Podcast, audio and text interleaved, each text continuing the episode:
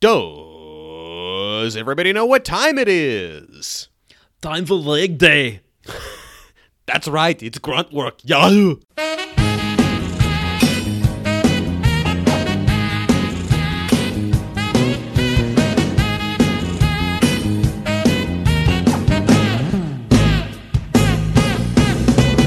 Toolman, are you listening to me? I said, Toolman, what kind of husband do you want to be? I said, Toolman, you can make real your wife's dreams, but you've got to know this one thing. It's fun to stay at the YMCA because every room comes with an iPod shuffle stocked with every episode of Grunt Work, the only podcast about the TV series Home Improvement that wipes its sweat off the weight machine when it's done using it. I'm your Fuck yeah, we do. Yeah, because we're because we're a considerate podcast. We care about you, the other gym patrons. I'm your host, Truman, the Carmen electrifying man Capps, and with me as always is my co-host Landon, the La Boheme La Bohemian Rhapsody man Solano. I probably should have read that out loud before uh, I recorded it. Um, Landon, Uh huh. was this the sweatiest episode of Home Improvement? I'm glad you asked that question, Truman. I am. I'm honestly glad you asked that question because with your talk singing intro and the nicknames, I went into a cold sweat. So it might be the sweatiest episode of Gruntwork, but I'm like, did we watch separate episodes? Wait, but we did. We we watched the same episode, right? I mean, I I guess we'll so. find out. Well, you're doing the We synopsis this week. Yeah, I am. So we'll find out in a minute. But we do have some preamble stuff. We um, do. that I want to go into. Uh, a little bit of news. I, I was gonna say it's it's sad when anyone dies, right? Yeah, I would agree. But, yes, yes. um, Confirmed. Gruntwork had it first. Uh, Robert Bly died. He Oh. is the gentleman who wrote Iron, Iron John, John, the yes. kind of philosophy behind Home Improvement. Um, now I I didn't go too deep into this deep dive, but uh, saw that you know outside of this philosophy, apparently he was part of a um you know the way that there was a feminist movement that there was a man movement oh, you mean before the one that was gamers on the internet in like 2014? there was another one of those before there were video games to threaten people about. Yeah, so I don't know if it was like if it was you know kind of what home improvement is like where you know this shame on me for even talking about this but you know I figured we needed to mention that Robert Bly was uh you know has passed The the that, you godfather know, of this podcast, for better or for worse. I want to just say, you know, hey, there's this thing that I'm not too familiar with of uh, the depths of whether it was an anti-feminist thing, which I don't get the impression that it was because I've read Iron John and I've seen the show, and it doesn't necessarily feel anti-feminist. It's more, at least on the text that I read, it was more pro masculinity in you know male initiation, finding healthy ways to be male and pass that on to future generations of male, not Mhm. you know define your maleness or masculinity by being anti-feminine. So I don't know what the man movement was. Now, and and you know what? I applied your open mindedness. I would just also caution you that maybe the definition of what healthy masculinity was in 1960 or so when he wrote this book might might by today's Well- standards be a little bit spicy. The, I didn't get that though from reading the book. It was, um, in fact, I would say that the show's a little spicier than what the book put down. That said, sometimes you know I can read in a daze and not necessarily retain the deeper meanings of things. So, um, sc- a- a- Yeah. yeah, something that everyone who went cover through all the my bases here. public school system is familiar with that concept of reading the doing the reading but not actually doing the reading. Um, okay, Well, I, I, I mean, this, this goes to a larger problem of mine where it's like, you you put me in front of a movie, I can tell you symbolism, I could tell you metaphorically what this thing's about, I could tell you every level of it. you But can, you can tell them tell them all about the calendars in the movie. Trust me, I can spot a calendar uh, an hour and a half away in a movie. I Uh, trust the you. second those credits roll, I'm like, this movie's gonna have a calendar in it. I know it. I can feel it.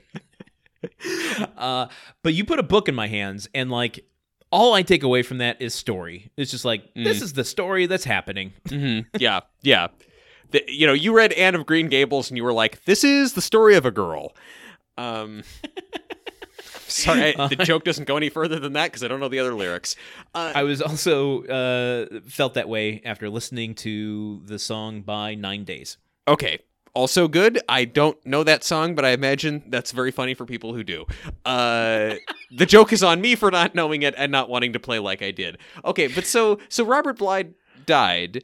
And you, Yeah. but like we're not sure how to feel like because I feel I don't know I feel like in a book that's nonfiction like Iron John if his if there was subtext in there that was nasty, I feel like you would have picked up on that. You're, I mean, even if you're reading in a daze, if the if the concept of the book was like women are keeping men down, you would have caught that, right?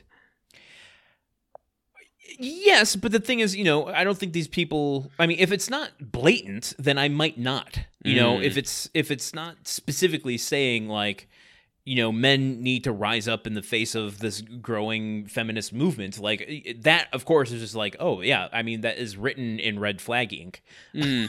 um, but you know, uh, if it's like we need to, uh, I don't know. Uh, I'm not. I'm not even going to speculate. I can't put my mind in that that set. But like, um, I'm trying to just pull up some stuff here to see if there's any controversy surrounding uh, what his man men's movement is. I feel like it might be worth mentioning. It, was there skull measuring happening? That was a thing that was big at the time. A lot of skull measuring.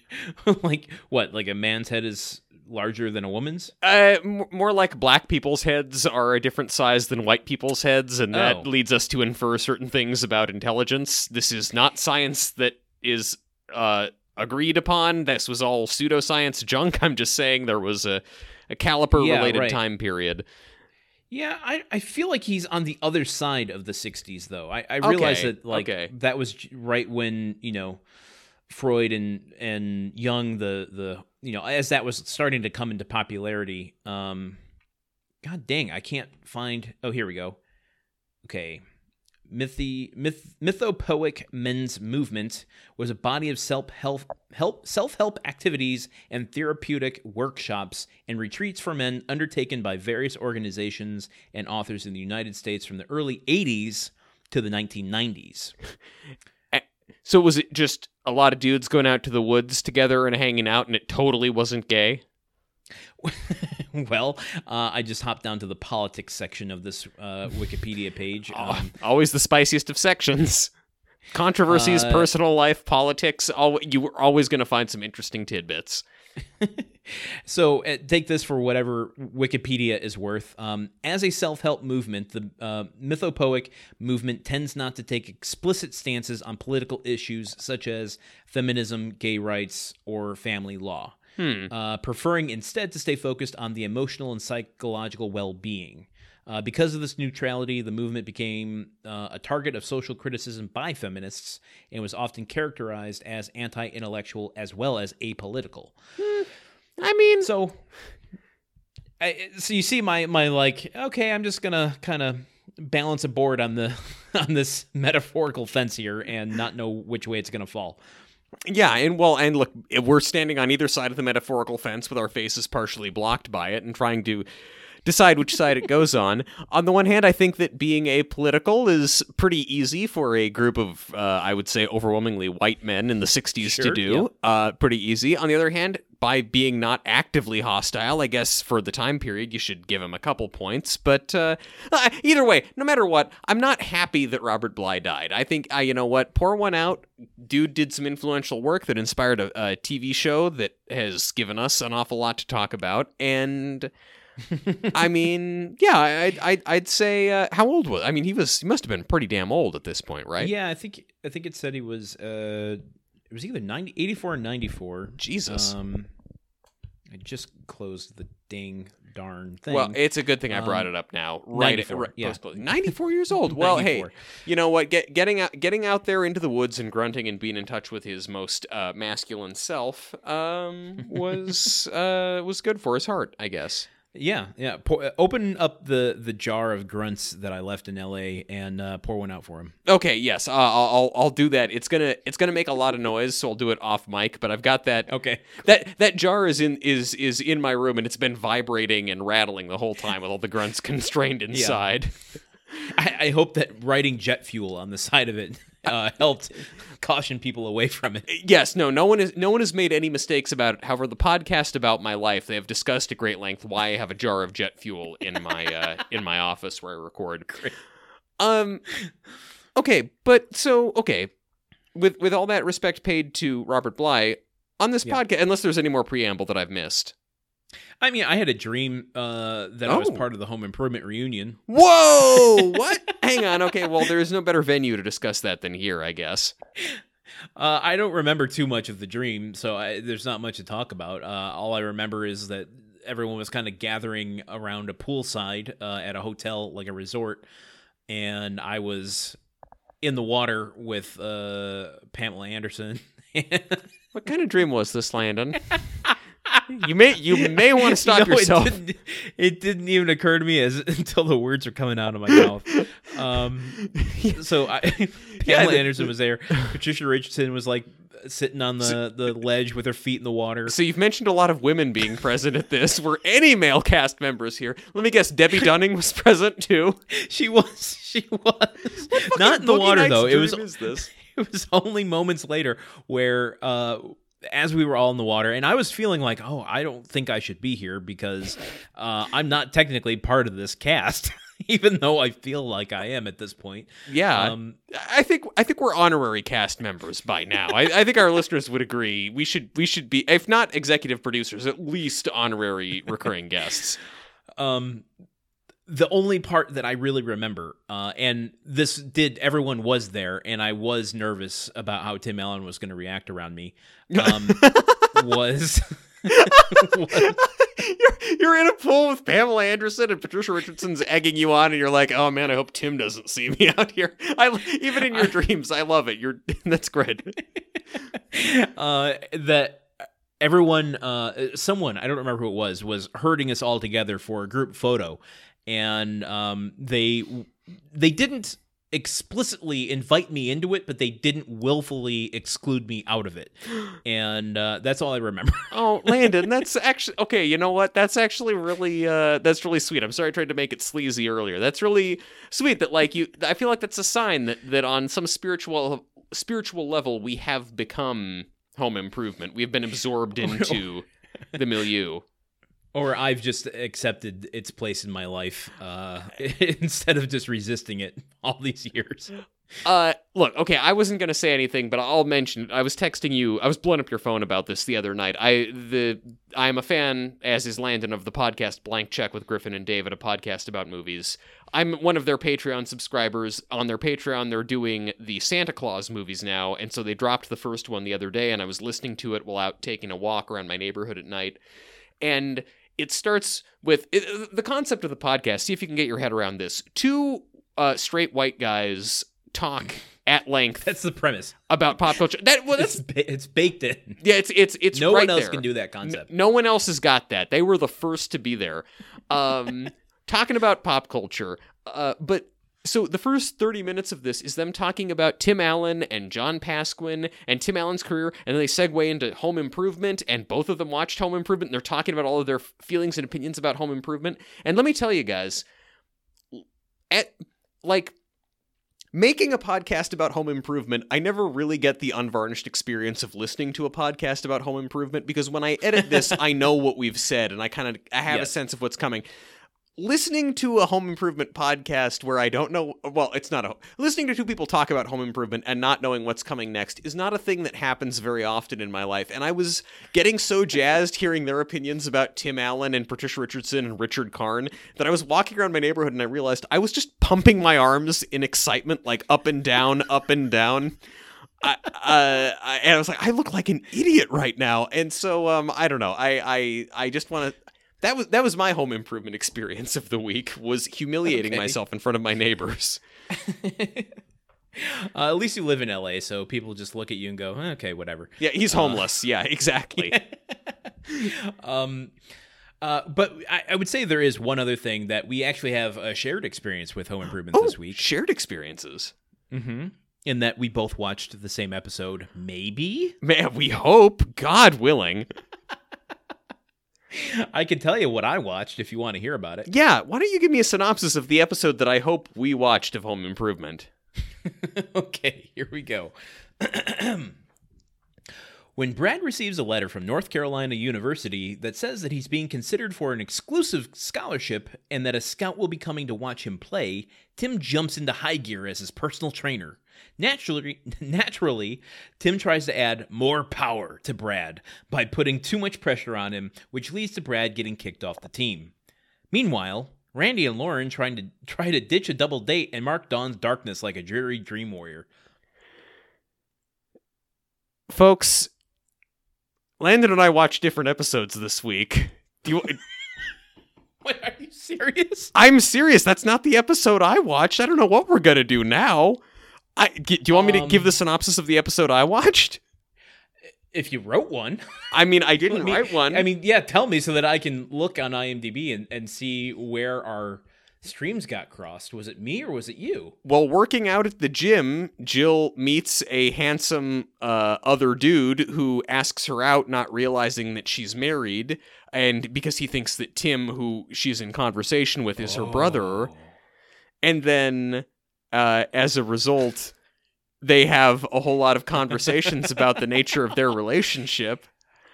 Well, okay. Why is why why is this? So you okay on IMDb? It says the one that I watched was episode four, and the one that you watched is episode seven. I'm wondering if on the DVDs and maybe during broadcast there was a I, difference I'm turning for on. I, some reason. yeah, I'm turning on my my DVD player right now to to look and check and make sure.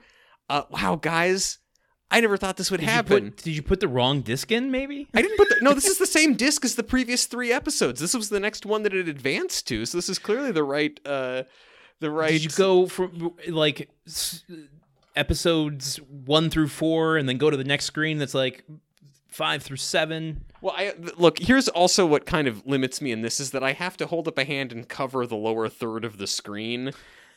Uh, to keep from Kirsten seeing to help you? the the time. Well, you know, like I used to, but it kind of sucks to have to like repeatedly tell tell my girlfriend, "Hey, can you come, in and start up a home improvement episode for me, me?" please. Yeah, it's like it's like when I was a kid and I would ask my mom to videotape Wishbone for me because I didn't know how. I don't want to relive that again and again. So it's just Okay, okay. for for for six and a half to seven months, it's been working fine for me to just hold up my hand and cover the screen. Okay, hang on. Let me just. there- there's there's no trivia on IMDb that uh, that is explaining this. So oh, son of clearly- a bitch! Son of a bitch! what? No, What happened? wait, no. I thought no, I did have this right. Yeah, no. This is episode. I think this is episode four. What's the name of your What's the name of your episode? Actually, well, wait. That's gonna fuck. uh, That's gonna fuck us up down the line. But I don't know. Maybe I shouldn't. yeah. Well- you know, chalupas aren't on the line for the titles anymore. I could tell you, um, But but also that But- raises the greater question of how much of this episode like do do we do we stop now and do like we just record later on? Um, I I don't know. Uh, this could be a conceptual episode where we take each other scene by scene through. I mean, Um, what if we Hmm. do? I mean, fu- I mean, fuck it. What if we just get conceptual and talk about the episodes? Well, I mean, unless like because I don't know, unless you have a huge expanse of time over the next uh the next couple of uh couple of days to to watch another I, I episode. don't. I'm going to be out of town. I mean, I I think. Oh man. I mean, I could. Well, I mean, if you want to edit this part out, because um, I do. I come back on Monday. I mean, we could we could record immediate. Well, yeah, yeah. I'm not going to be playing D and D that next week, so I mean, I could theoretically just like pop a quick one in on Monday. Uh, yeah. I mean, if we want to just, so then we just go back. Okay, so, all right. I think you should just tell me either way. What what's the okay? So if we were to do that, I think we would just take the first half of this ep or the first bit of this we've done, cut, and then just Yeah. resume with with that of us actually talking about the episode. Okay. Yes. What's the um? What's the name? Uh, you just gotta tell me. What's the name of the episode you watched? Pump you up. Okay, yes, then I fucked it up. I I the the, selector thing on the DVD is goofy and I thought that I was selecting episodes 4 through 6 and I selected episodes 4 through 7 or like 7 through 9 or whatever. Ah. So, this is my fuck up. What okay, so I think the thing that makes the most sense yeah. I don't know. Like, what like I can I can do I, uh, I can do the Monday thing. So do you do you want to do that? Yeah, why don't we do that? Um, I think 100% we should uh, keep everything we've recorded, even to the point of realizing we watch separate Oh, episodes. without a then- question, we're keeping that in. That's very good stuff. This is this is gold right here. This is podcast gold. We've always worried this would happen. God dang. Well, so I'm well, hold on. I'm gonna scroll down to your episode that you watched. I want to see because big things happen between these three episodes. Uh, characters are introduced to the show. Um, so You I'm just know- curious what you were exposed to that I- you might have forward through time for. Look, so the episode preview for Pump Mm-hmm. You Up is Tim at a gym working out, and watching this episode I was very jarred by the fact that wait, they go to the gym now? What the fuck? So Well, they go to the gym in mine too. yeah, I know, but it's like I so, but yours is earlier than mine, so maybe that's a thing that happens. I guess weird. I look forward to Um, finding this out. This is the thrill of uh, and excitement of it, man. Well, I'm I'm excited because you got to see Tom Wopat. I, Uh, I, I did. He ruled in it. He's he's cut cut from He is- marble. he's always been cut. Oof. Uh, that's that's Luke Duke, man. Um, Duke's a hazard. Uh, uh, really? Wait, that's the okay. Well, all the all the more reason for Jill to have kind of a sweaty dream about him. Not to spoil anything that maybe you don't remember. Uh, yeah, let's let's not spoil it because uh, boy oh boy, do I have comments about that. Oh man, um, I can't wait to have comments about the episode. I totally fucked up and didn't watch. I'm also. I think now is as good a time as any to say I'm sorry I fucked up our podcast for the night. Are you kidding me? I have to leave at seven o'clock in the morning tomorrow, so I get to go to bed early tonight. That's great for me. Okay, well then in that case you're welcome. It's my birthday Thank gift you. for my birthday to you.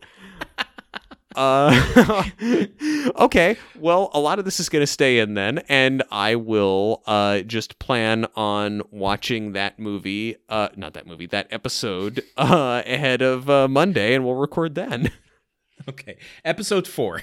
episode four of the show home improvement right not wings That's now that would be a conceptual episode if we watched one one episode of Wings and went scene by scene between that and Home Improvement. you know, we'd probably find some interesting comparisons and some interesting uh, contrasts. I mean, we did an episode about Muppet Babies. I mean, but I guess both of us watched the same Muppet Babies episode, so even that wasn't right. too con- conceptual. Oh boy. Okay, so um, tell you what, we'll reconvene here uh, on the mics. What will be just a blip for listeners, and I really hope you put that music in. Um, No, but what? it'll be four days for us. yes. Okay. So, so the next sound you hear will be Truman and Landon after 96 hours of Thanksgiving, talking about the same episode, not a different episode. Welcome back to Gruntwork, the only podcast about the TV series Home Improvement to be hosted by a professional podcaster who takes his job seriously and the biggest dumb shit in the history of big things or dumb shits. Landon is the professional I think I- podcaster. no way, sir. I, I- I was gonna I was gonna take umbrage with you calling me the biggest piece of dumb shit. Uh, but you know what? I gotta be honest. I take more umbrage with you, you calling yourself that. Look, now I'm going I'm to say looking. maybe the bigger dumb shit is the person who designed the DVD menu for season 7 of Home Improvement because the cursor there really does not make clear which set of episodes it's on. However, Uh, okay, yeah, I, I think we found a common enemy. I, I, how, however, at the same time, probably when he or she was designing the cursor, they probably weren't designing it with the intention that the person using it would be purposefully covering up the lower third of the screen with their hand so they didn't see the title of the episode. So, who's Yeah. really at fault here? I mean, I, I was using the tool in a way it was not meant to be used. I, you know what? I'm ready to blame it on the listeners for put, making us have to see this through to the end. I, you know what? I'm ready to blame it on the boogie. So, um, uh, look, there's a the, the, blame can be laid a lot of places, but I think certainly not on me. Um, I, okay, but the other thing too is uh, so much has happened since we recorded the first part of this episode. oh my God, you're we're different. you're people. a year older. I am a year older. I like Bruce Campbell at the end of Army of Darkness. I took a bunch of drops of a thing and I slept for seemingly hundreds of years. Um, and honestly, honestly, my my experiences over the past few days did inform some of my personal reflections about this episode of Home Improvement that now both of us have watched. I was gonna say, are you sure we watched the same episode this time? At this point it would be kind because listen I, folks i fully gave up on the title guessing well i mean i guess you remember because this was like five seconds ago for you guys landon and i discussed the actual name of the episode and now i looked very hard at the screen as i selected the yes this is episode four um Did you still write episode guesses though? well no i no i didn't i actually i'm sorry i should have written episode guesses if i had to do off the top of my head i guess i would Yeah. do uh let's see sports uh which Mm-hmm. which was a reference to uh, uh, a Huey Lewis album. Okay. Um, and then I guess I would also say uh, "Soccer It to Me." Probably that would be another one that I would Okay. do. And uh, I think then, last of all, I mean, uh, K and B back in action. I mean that because that's the big takeaway from this episode yes. for me. It's a big one. Yeah. Yeah. Um I'm gonna, you know what? I before we continue, um, I don't think in the the previous part that I told people what our uh Chalupa challenge secret word is. oh well, then So, then do I'm it. gonna I'm gonna put you on mute. Mhm. Um, on the off chance that you might say the word accidentally before I announce what it is. So Go for um, it. Give me one second. Truman, Truman, can you hear me? Truman, are you there? Okay. The the secret word this week, um, which oh, I guess we didn't say what the title is, but you'll get it in a second. Uh, the secret word this week is commando, and I guess that'll become apparent in just a moment once we tell you what the title is. Truman, are you there? I, I'm there. Do you are you purposefully trying to go for longer and longer each time? Because it seems like longer and longer each time. Uh, no, I, I just realized when saying what the word was that we haven't announced what the title of the episode is yet. So I said, well, I said th- some things. Is all I'm saying. Yeah. Title of the episode is "Pump You Up." Yes, pump Yes. you up. How did you Pump- feel about that title, by the way? If we if we're we got a few you know off the noggin guesses from you. Um, how do you feel about pump you up as a title? I don't feel great about it simply because it seems like it's way more relevant to the episode that I watched la- that you didn't watch, which is 100 like it was very interesting folks because the episode I watched that is in your future uh is Yes. heavily gym centric and watching it I was like what the fuck they go to the YMCA and then in this episode it's like oh they built the set for this one and then they're like let's reuse the all these weight machines we rented this Um, is weird having you have a glimpse of the future of this show. Like you you know things certain things that are going to happen. You don't necessarily know how we're going to get there yet, but I mean, what with this newfound power, uh, what are you going to rot from it? I, w- w- I mean, well, it's it's difficult. It would be one thing if you were also going into this as a blind, innocent babe in the woods like me, but you've watched all of the show and retained a disturbing amount of it. So I really can't lord that much over you. I Yeah. mean, I, I guess I don't know. I guess I would maybe sell my insights to fans of you know to, uh, grunt heads if you want to if you want to hear if you want to get a preview of the episode like three weeks from now and what I'm gonna say about it. Uh, mail me a check at the PO box. I'll have to set up for this particular money making scheme. Um, That'll take exactly three weeks to get situated. God, it's so hard to get ahead in this country. Um, So this episode was called "Pump You Up." Yep. and it aired October fourteenth, nineteen ninety seven. Directed by Peter Bonerz and written by our good old buddy Jon Vandergriff. Um, now that you've watched this one, how do you feel about it? You know, Landon, this is why. Truman? You know what? Uh, well, actually, I'm gonna get higher and higher until it shatters people's glasses. Uh, th- th- it's- it's our it's our Leno impressions really going to the uh, to the absurdity. Um, I felt like this episode was a lot like Thanksgiving. Yeah. Okay. Yeah. Yeah. Speaking Another from thing that's happened since we recorded last.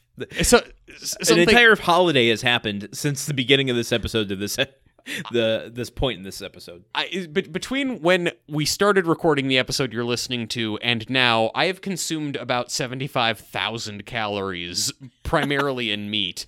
And uh, let me tell you, folks, this episode is like Thanksgiving in that the main course, the turkey, it's all right.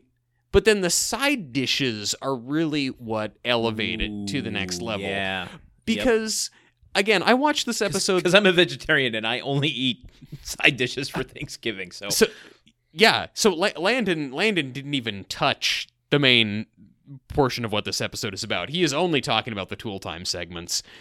Um, yeah, because I mean, I watched this episode this morning. I was thinking about it all day in terms of I was getting ready to record this, and I really was just not. I, I had to keep reminding myself. Oh, right, that was the the a plot of the episode. Something something Brad something something uh, UNC. Uh, that's not what I was thinking about. I was I, like, it's it's really the tool time segments, and to a lesser degree, uh, Wilson at the gym that really seems to be the standout for this for me. That was that was my impression. What do you what do you think? What do you think, Landon? I think that this was a fine episode. Mhm. This would be the green beans. Not, Yeah. Maybe like the green green bean casserole of the Mhm. side dishes. Mm-hmm. Um, where it's like it's it's serviceable, it's good.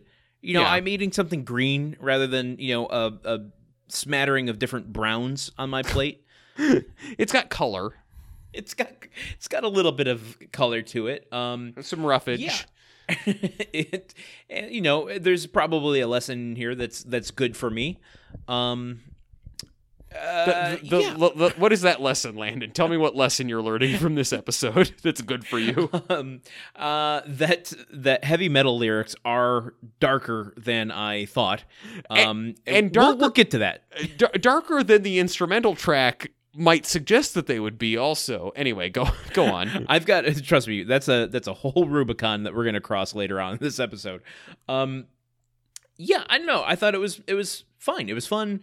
Um, it just shows this kind of new trajectory of Tim and like uh, recognizing his problems by the end of it. Like it's it's.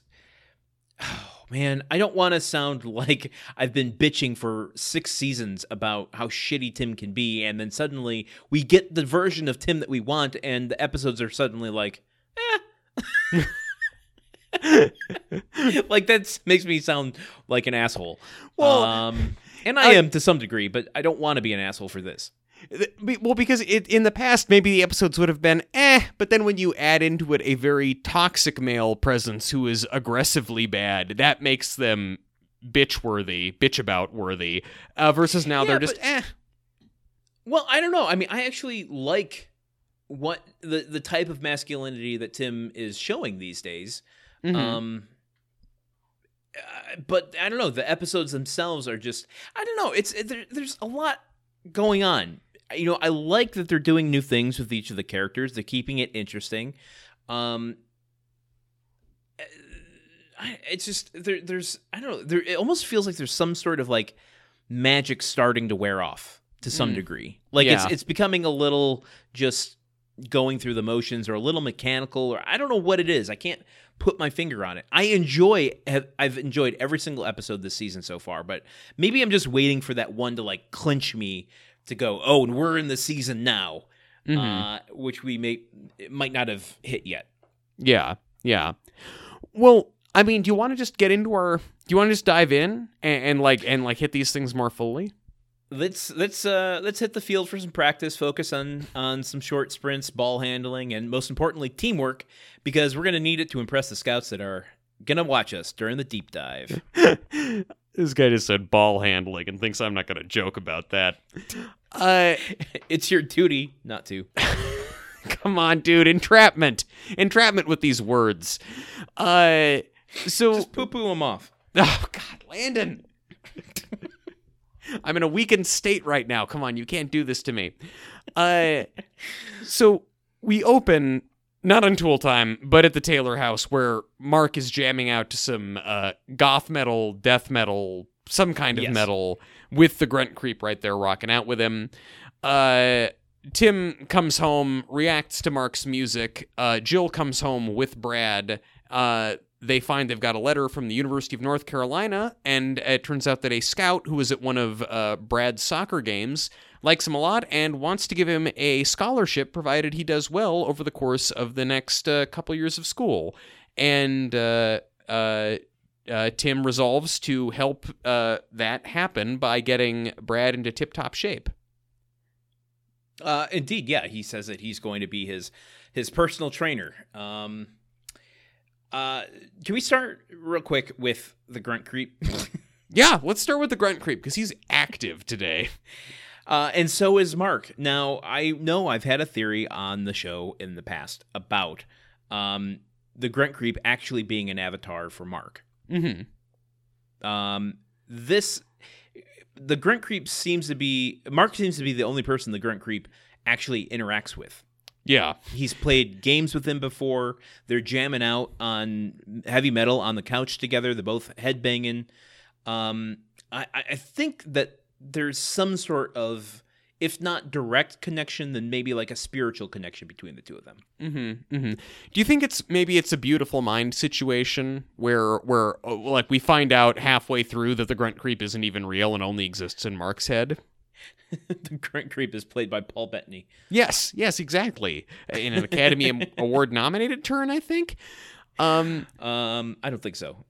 I Well- don't think so, Truman. Okay, well that that's fine. I mean, I was really stabbing in the dark, and you would know better than me. I think that um, no, no, I mean, I think this does speak more to the growing connection between the two of them. At, at the very least, they have the same taste in music. Yes. Should we go into this now? I think we're going to. Um, so Tim, as Mark leaves the room, Tim picks up the uh, the CD that Mhm. Mark was listening to, and you know opens the liner notes as Jill's coming in. And he starts complaining about the music and says uh, he calls one track "Puss in Boots." Yeah, I was wondering why I had that written in my notes. Now it makes that right. Pu- puss in boots. uh, and he starts reading the lyrics about, you know, oh, die, die, I just want to die. Why am I going to puke? You know, something like that. You know, just which this is.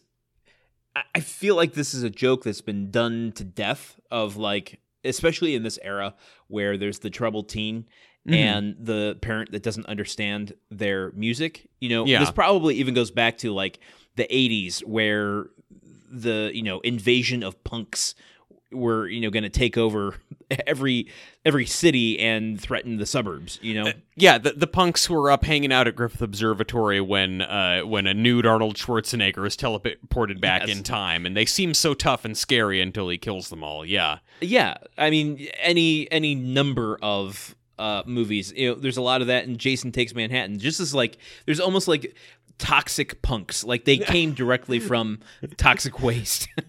toxic punkulinity is a real problem in society in the 80s and 90s. I'm pretty sure it makes up 90% of uh, the Troma films that came out of that era. Anyway, the the point is, uh, the, in those movies, I think a joke often made is a parent or someone square picking up, uh, uh, you know, the lyrics to some sort of metal band and not understanding it and wondering why the, the kids aren't, you know, demented killers. and I was going to take umbrage with the lyrics Tim was reading. When I decided to like, you know, I'm going to prove this wrong once and for all. And I went and looked up, looked up some lyrics Oh to no. what I th- what I think um Mark might be listening to. I had mentioned Cannibal Corpse on a Mhm. previous episode. Um if anything, I think Tim is sanitizing it a little bit. lyrics Uh, lyrics like I'm puking in your garbage or a sanitized version you're saying. Yeah. So, um, I don't know if it's legal to read lyrics over the air or not. I, I'm pr- I'm pretty sure it is given the amount of talk singing that starts every one of these episodes for the past 4 years. But we get by on the parody uh, clause in in the law. I'm Okay, just gonna this is read for a few educational words. purposes so we still get by under fair use. Go. Yeah, I'm not going to read the, the lyrics. I'm just going to read a few words that uh, that come out here.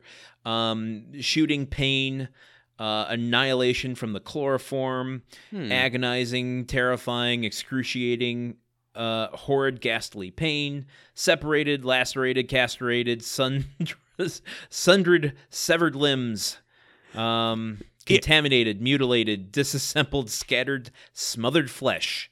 You know, this honestly sounds to me a lot like the part of the prescription drug commercial where they're listing all of the horrifying side effects while the uh, pretty middle aged white lady is at the farmer's market with her kid.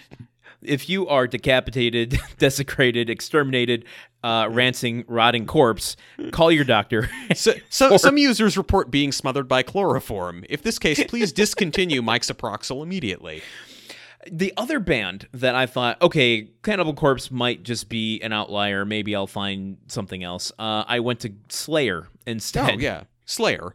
And Slayer, listen, okay, so I was into Megadeth and Metallica. And this moment of Mark being really into metal and Tim and his family not understanding it really hit home for me because I was doing the same exact thing at this age. I'm wondering now, I am kind of like retrofitting this in my head of going, did was Mark was this patient zero for my black phase in high school? I don't know. I, I can't say in all certainty that it wasn't. But I was listening to to um like Megadeth and Metallica, these you know songs about fantasy and uh I guess they're not all about fantasy, but like tearing down governments and uh, you know going insane from the pain and stuff like that. Not about tearing people apart. Um, Slayer. eh, It's not been confirmed or denied, but there's a lot of controversy over that band about taking a very hard right, militaristic, anarchist, um, alt right stance in their lyrics Yeah, yeah. and they they've been taken to court um, over uh, uh, what's the what's the word I'm looking for? In, not inflicting, um, Infringement. encouraging, encouraging Oh, incitement. Yes, incitement. incitement, inciting uh, harm to oneself and to others by you know with lyrics about go and murder, kill, harm yourself, that sort of stuff. And I'm like, uh, okay, all right, this is a little bit different than my experience, and I'm wondering if. Um, I'm wondering if these writers know a little bit more about what was going on than I do. Y- you know, do they have any lyrics about like uh, jam it with your friend who is made out of the title of the show that you're on? because if that's the case, No, Mark but that is, would be a killer Cannibal Corpse uh, song. I mean, I, I, I think, I, I think it would. I, any, what is more punk than acknowledging the fact that we are all performers in a sitcom and that we can be friends with the anthropomorphized version of the title of that show? I mean that. That is that is the darkest shit. That's what that's what Tipper Gore was so scared about. Um, uh, do you have anything for this scene specifically? I mean, The my only- big takeaway was just like that. Uh, this is exciting. Everyone in the house is excited uh, for Brad, but that he needs to keep up his schoolwork and you know um, practice you know all the more to be that much better when the scouts come. The, the only thing, my biggest takeaway from this is just so he's a sophomore. Two years from now, he's like they say, it's going to be two years until he goes to college. Yeah. They're scouting him two years out. Like, I don't know I- how I- sports works. I, mean, I don't know. I wouldn't. I wouldn't doubt at this point. you know, to for some scout to get a ringer like the next Derek Jeter is that a current reference? I don't know. I, I, I, don't know. I, yeah, I'm, yeah, I are- think who are LeBron James sports stars? Yeah, yeah. If some scout is going to find the next Tiger Woods, um, Do you think? they would they would probably start you know encouraging parents from birth. They're like, hey, you know, have you ever thought about a long term uh, sports future for your kid? You might want to get them interested now. I, I guess I don't know. It just seems like is he that good of a soccer player? Like, also, how big is the UNC like recruiting budget for soccer? Like, not football, the thing that that brings in big media contract. Like, with all due respect to soccer, it's a legit sport. Whatever. I'm just saying, there's not the same money in soccer as in football. It's very interesting. Right.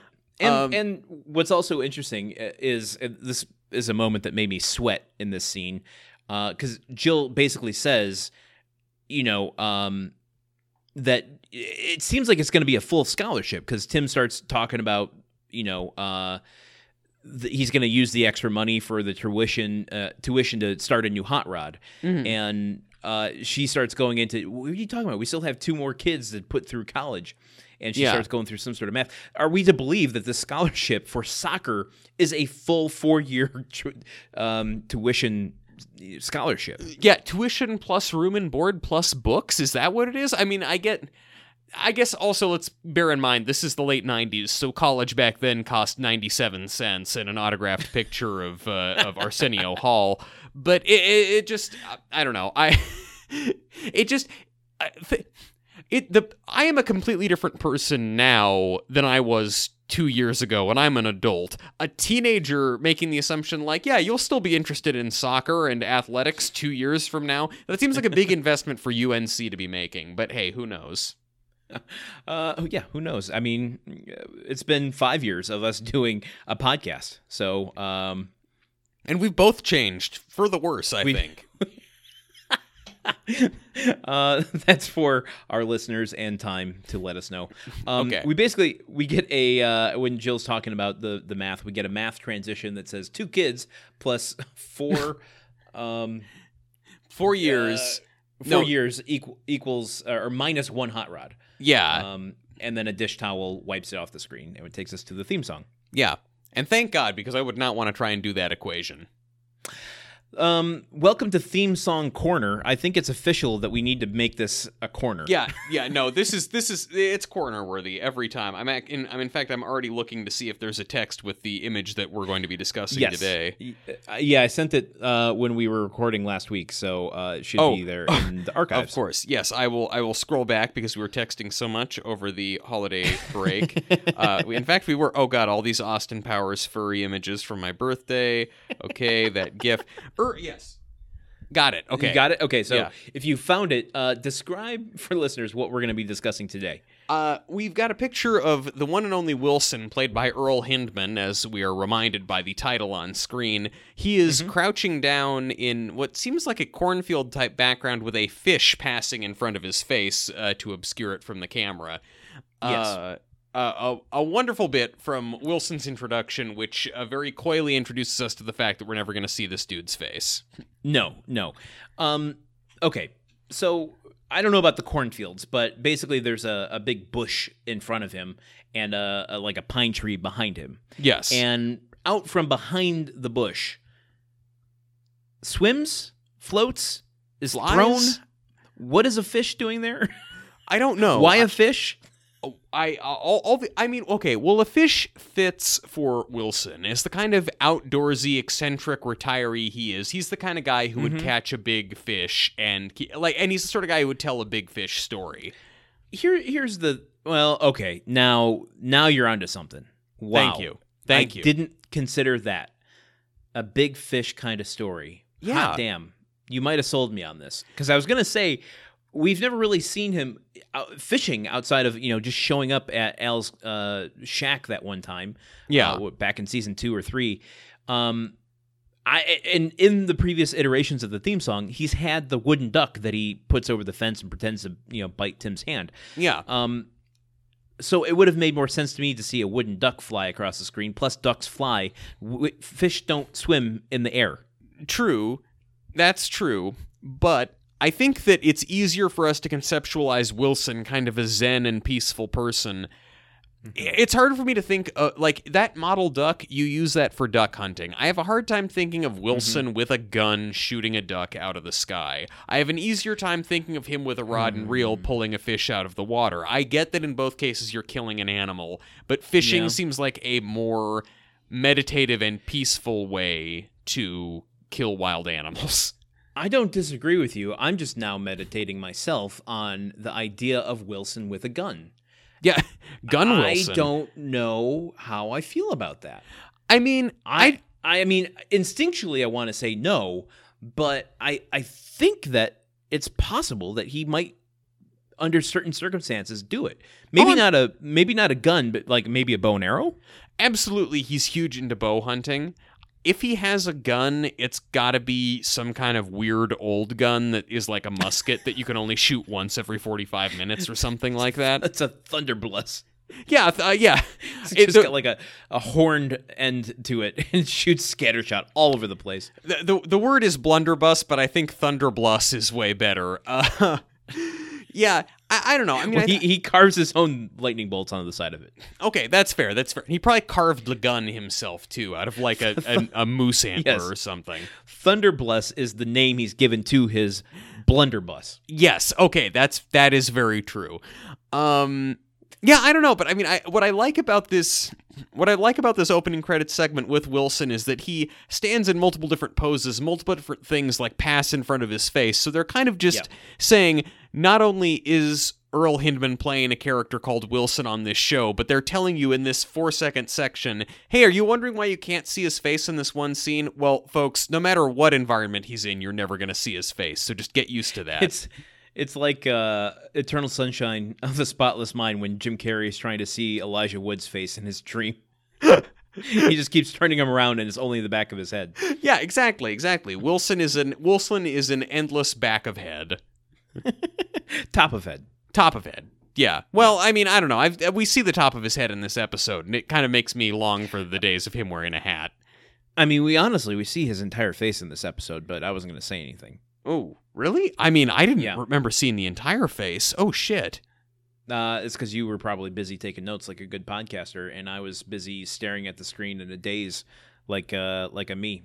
I, okay, well, you say use the word good podcaster, but I remind you, we're recording this now because I watched the whole ass wrong episode when I at our allotted recording time. So uh, we'll, we'll discuss who's the good posture. Okay, okay. The the good posture and the bad posture. Um, as long as one of us is not the imposter. Hey. let's um go out of the theme song corner to a little bit later. Yep. Um, we're back inside the house. Uh, the phone rings and um, it's for Randy. Uh, Jill says that it's Kathy Sims and Clark Gregg. Or no, Greg Yeah, Clark. yeah. Clark Clark, Gre- Clark Gregg is someone different. That's the that's Agent Coulson. yeah, he's calling uh, for Randy to join Shield. Um, Randy says that it's a couple that uh, wants to get together with them, uh, with him and Lauren for like a double date, but they are the most annoying, hard to get rid of couple in the world. And uh, Jill calls them out on like, well, you know, um, shouldn't you be a little more compassionate and blah blah blah. And uh, Randy kind of throws it back at her, which is fun. Uh, she gives them, uh, Jill gives them advice on how to avoid them. Meanwhile, Brad and Tim come in. Um, they uh, here's the thing. I wrote these notes last week. I don't Mm. remember what a lot of them mean. So my note is Brad and Tim come in. Bomb no man chest bump. Oh yes. Uh, they come back in. I think because they've just been out doing a whole bunch of. Uh, they they Yeah. yeah. he he crushed it at soccer practice. They're excited and they do a bunch of chest bumping. Uh, because Yeah. of how excited they are. And Jill says, "Yeah, you'll never see two women doing that." And Tim says he'd pay a lot of money to do it. Um. so Uh, th- lastly, they say uh, Tim says that uh, in order to get one of the five scholarships, that Brad has to be better than the other 295 kids who are being considered, uh, who won't get one. So uh, listen to his personal trainer if he wants to actually win the thing. My personal trainer, yeah, me. Bada bing. Tim is his new personal trainer, and thus begins the conflict of the episode. yes, we've got it all lined up. It's all ready to go. So here's the thing.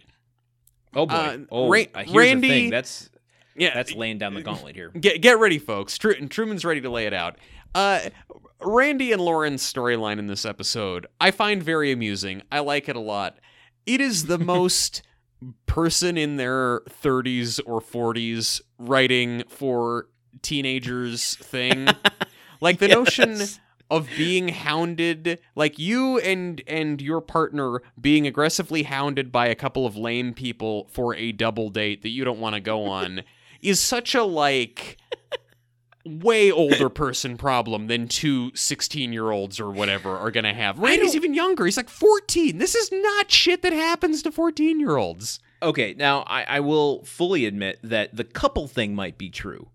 Um but I okay, okay, a couple couple of notes to that. One, I was experiencing this issue at 19 years old. So I wasn't too much older than Randy. mm-hmm. When I was in my, my first relationship, there were, you know, other couples that wanted to get together with my girlfriend and me, and I'm like, "Ah, they don't even like movies. What am I going to talk to them about? they they haven't even seen Suspiria. What? They won't get any of my references. I, to be honest, uh, I don't think I had seen Suspiria yet. I was You- probably I probably just saw the opening to Suspiria at the time. That's not what this is about. Truman, you're getting me derailed. The, the the other the other two were like, Landon hasn't even seen Suspiria. What are we going to talk to him about? Why do we want to hang out with him so bad? Um, the other thing is that while it might not have been a couple thing, I think this episode or th- this show, or maybe more Seinfeld, I'm going to place the blame more on that show, um, about intentionally avoidant behavior was definitely something I was doing as early as middle school. Mm-hmm. I okay. Now look, I'm not saying that avoiding people who want to hang out with you who you don't like is not a thing that people that age do. Because listen, I spent 80% of my time in school trying to avoid like lame people who were dorkier than me who nonetheless wanted to be my best friend because I was Yeah. not cruel or mean to them. Uh, so like that I get. It's the couple context of it. Yeah. Okay. And I and I'll you know fully admit that the way it's written uh, is definitely what you're saying. That this is you know uh, someone in their mid 30s writing for a 14 year old and transposing that problem to them. Yeah. Um, I think conceptually though that 14 year old 15 year old couple could theoretically be in this position. Okay, okay. Uh, I'll allow it, but uh, I I y- Thank you, Your Honor. yeah, yeah, sustained, but I, I expect to see I expect to see where you're going with this soon. Wrap it up quickly, counsel. I'm going to Jamaica. God, no, no, not a deep cut back to a made for TV movie that the people who even watched it don't remember anymore. Oh God. Um but yes, that that's my biggest takeaway is just that, you know, Yeah. oh well again also Jill Jill who is an expert on this term that they coined called couple ducking, which is where you duck another couple who wants Couple to go out with ducking. Yeah, which do you is, think that was do you think that was home improvement trying to like we can't let Seinfeld coin all of the 90s terminology. We have to come up with something, guys. Come on. Oh shit! You're no, you're right. That definitely was them trying to. They, they've got this yada yada yada stuff. What are we gonna come back with? Couple ducking. Yeah, it's almost as good as being a close talker. Um, but Jill is giving them because Jill is very good at couple ducking uh, herself. She's giving them some points about in terms of you know, well, always be very vague about timing. Like, oh, after the hol, you know, oh yeah, we'll get together after the holidays or when things settle down. And so she gives them these points, and then Randy and Lauren are leaving to go to the mall, and she says, okay, wait, when are you guys going to be back? And Randy goes, when things settle down, and. A, great, awesome. Randy's my best friend. B, the audience goes nuts. It's like they're tearing do. the seats out and throwing them at the stage. It's like, oh, he got you. You got roasted, Jill. It, that was pretty nice. I, I can't remember the last time that we had a, a real nice interaction between Randy and, and Jill. Uh, I feel like it's been transposed to other characters and other you know dynamics. Um, it's you know it's been mostly I feel like Randy and Tim Yeah. uh, over the last you know uh, half a season. So I know it was nice just to see that again. Yeah, yeah. Well, now that you know Randy's got that GF now, it's it's you know there's another important woman in his life, so it's good to get those moments. Uh oh. Uh we get a scene slide transition to the gym. Um, the gym? What? The A new set? Brad is not missing leg day. He Oh, is no. doing uh, the leg machine. Tim is in his face, telling him uh, to keep at it. Go, go, go. Do it, do it, do it. Um, I can't hear it's a- you. It's a really. I mean, he's like he's screaming in his face. yeah. Um, it's a real short scene, and that's all I have for it. That's really all that happens. Yep. How do you feel about what's going on here? I mean, I was saying uh, earlier in this episode, like five days ago, that the episode that I thought was the episode we were going to talk about was a really sweaty episode. I don't think this episode isn't as sweaty as that other episode. This is still a somewhat sweaty episode. Yes. Um. Yeah, I don't know. I mean, uh, I, I, I didn't really have a whole lot about it. It's just like, yeah, they're he's working real hard. He's pumping with his legs. I have a lot to say about the gym, but I feel like those those comments are almost better saved for the other episode where actually. Like they're they're not in the gym that much in this episode, but they built the whole ass set for it. Yeah. Two Uh, two scenes, which we'll come back to in a bit for, for Yeah. Wilson. But um, I will say two things. One, um, you know, I'm gonna I'm gonna do some objectification here, Okay. uh, and I th- I think Mm. I think it's okay to do that. Ooh la la. Um, Tim uh, seems to be really working on his physique. He's got some biceps going on him that was I- a little shocking to to see. I'm not Well, gonna lie. Look, we all know that Tim Taylor's a little bit of a gun nut, and uh, it seems like uh, he's exploiting the gun show loophole right here. Tim, Tim Taylor's a gun nut. I've never seen that on this show. I, I mean, well, not Tim Taylor. Tim. A- Okay, did I say Tim? I, when I said Tim, I meant Tim Allen. I guess is what I'm saying. Well, I don't even know that. I've never seen that Tim Allen's a gun nut either. I guess I'm just sort of assuming that that comes with the package when you subscribe to all the other things. It's like it's like I'm not an ESPN nut, but if I buy the cable package that has Turner Classic Movies, I'm gonna get like four different kinds of ESPN. Well, f- fair. I, well, I mean, uh, listen. Okay, I watch the History Channel show, but I'm not a fucking nutty conspiracy theorist. I I I know I'm I'm, not, I'm, I don't have a Duck Dynasty beard. Look, yeah, and listen, I'm not, you know, I just because I occasionally sell uh, items to try and get money back from them, I'm not an actual pawn star. But the fact that I, I you know, I watch the show regardless.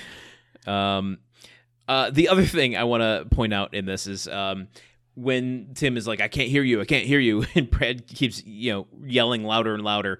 He like yell. Brad gets to the point of yelling at the top of his lungs right in Tim's ear. Uh, Tim kind of flinches and, and clears his ears out after. But there's a an extra in the background who is just dumbfounded by Yeah. the the Is- loudness of Brad. Is it that black guy in the background? Yeah. yeah, yeah. He's I like it- actually shocked. That's good work. I have it. I have it paused on him, uh, and because I have it playing in the background while we do this, and he's just like his eyes are wide, like he he he. It caused a moment because he's spotting somebody that's doing a deadlift or not a deadlift. He's doing a bench press. Uh, and he's like completely not watching the person he's supposed to be helping. Um, it's really funny to me. They're- They're hollering so loud that they're endangering the other gym patrons. That's and again, this is training for something that will be years in the future, and this is how hard they start. Oh God! Wait, we get a, a weight dropping into frame, transitioning us Yep. to tool time, where it's the salute to fitness. Yeah, and the uh, yeah Heidi introduces it in workout gear, and she's on some kind of I I don't even know some kind of like exercise platform where you work your core, and uh, It's Tim a, and- it's a. I actually, my grandmother had one of these, and I inherited it from her. Um, mine is like from the 1920s or 30s, Mhm. uh, but it's basically like a. You set it on the ground, you stand on it, and then it's it's two pieces together with a swivel on it, so that you can kind of like do the twist, and it works your obliques. Oh, that's what she's working. Well, I mean, it is. This is reminiscent of her doing the twist uh, a couple seasons ago when she introduces them for the Tool Time 50s week. right. Um, Just it, now she's wearing uh, athleisure instead of a poodle skirt. Yes, exactly. Eh, Which I'm I'm sure probably boosted the show's ratings by a little bit. uh, so Tim and Al come on. It's Fitness Week. Uh, they introduce our old friends, the K and B construction guys, to talk about fitness, and then they also introduce a female body bifter. Body bifter. Yep. Body bifter. you know, uh, it's it's someone who who does body slams on Biff from Back to the Future to keep him from stealing that sports Y- almanac. you mean fertilizer? Uh, yeah, okay, yes. They bring out a truck full of manure that in three different time periods coats Biff and his friends.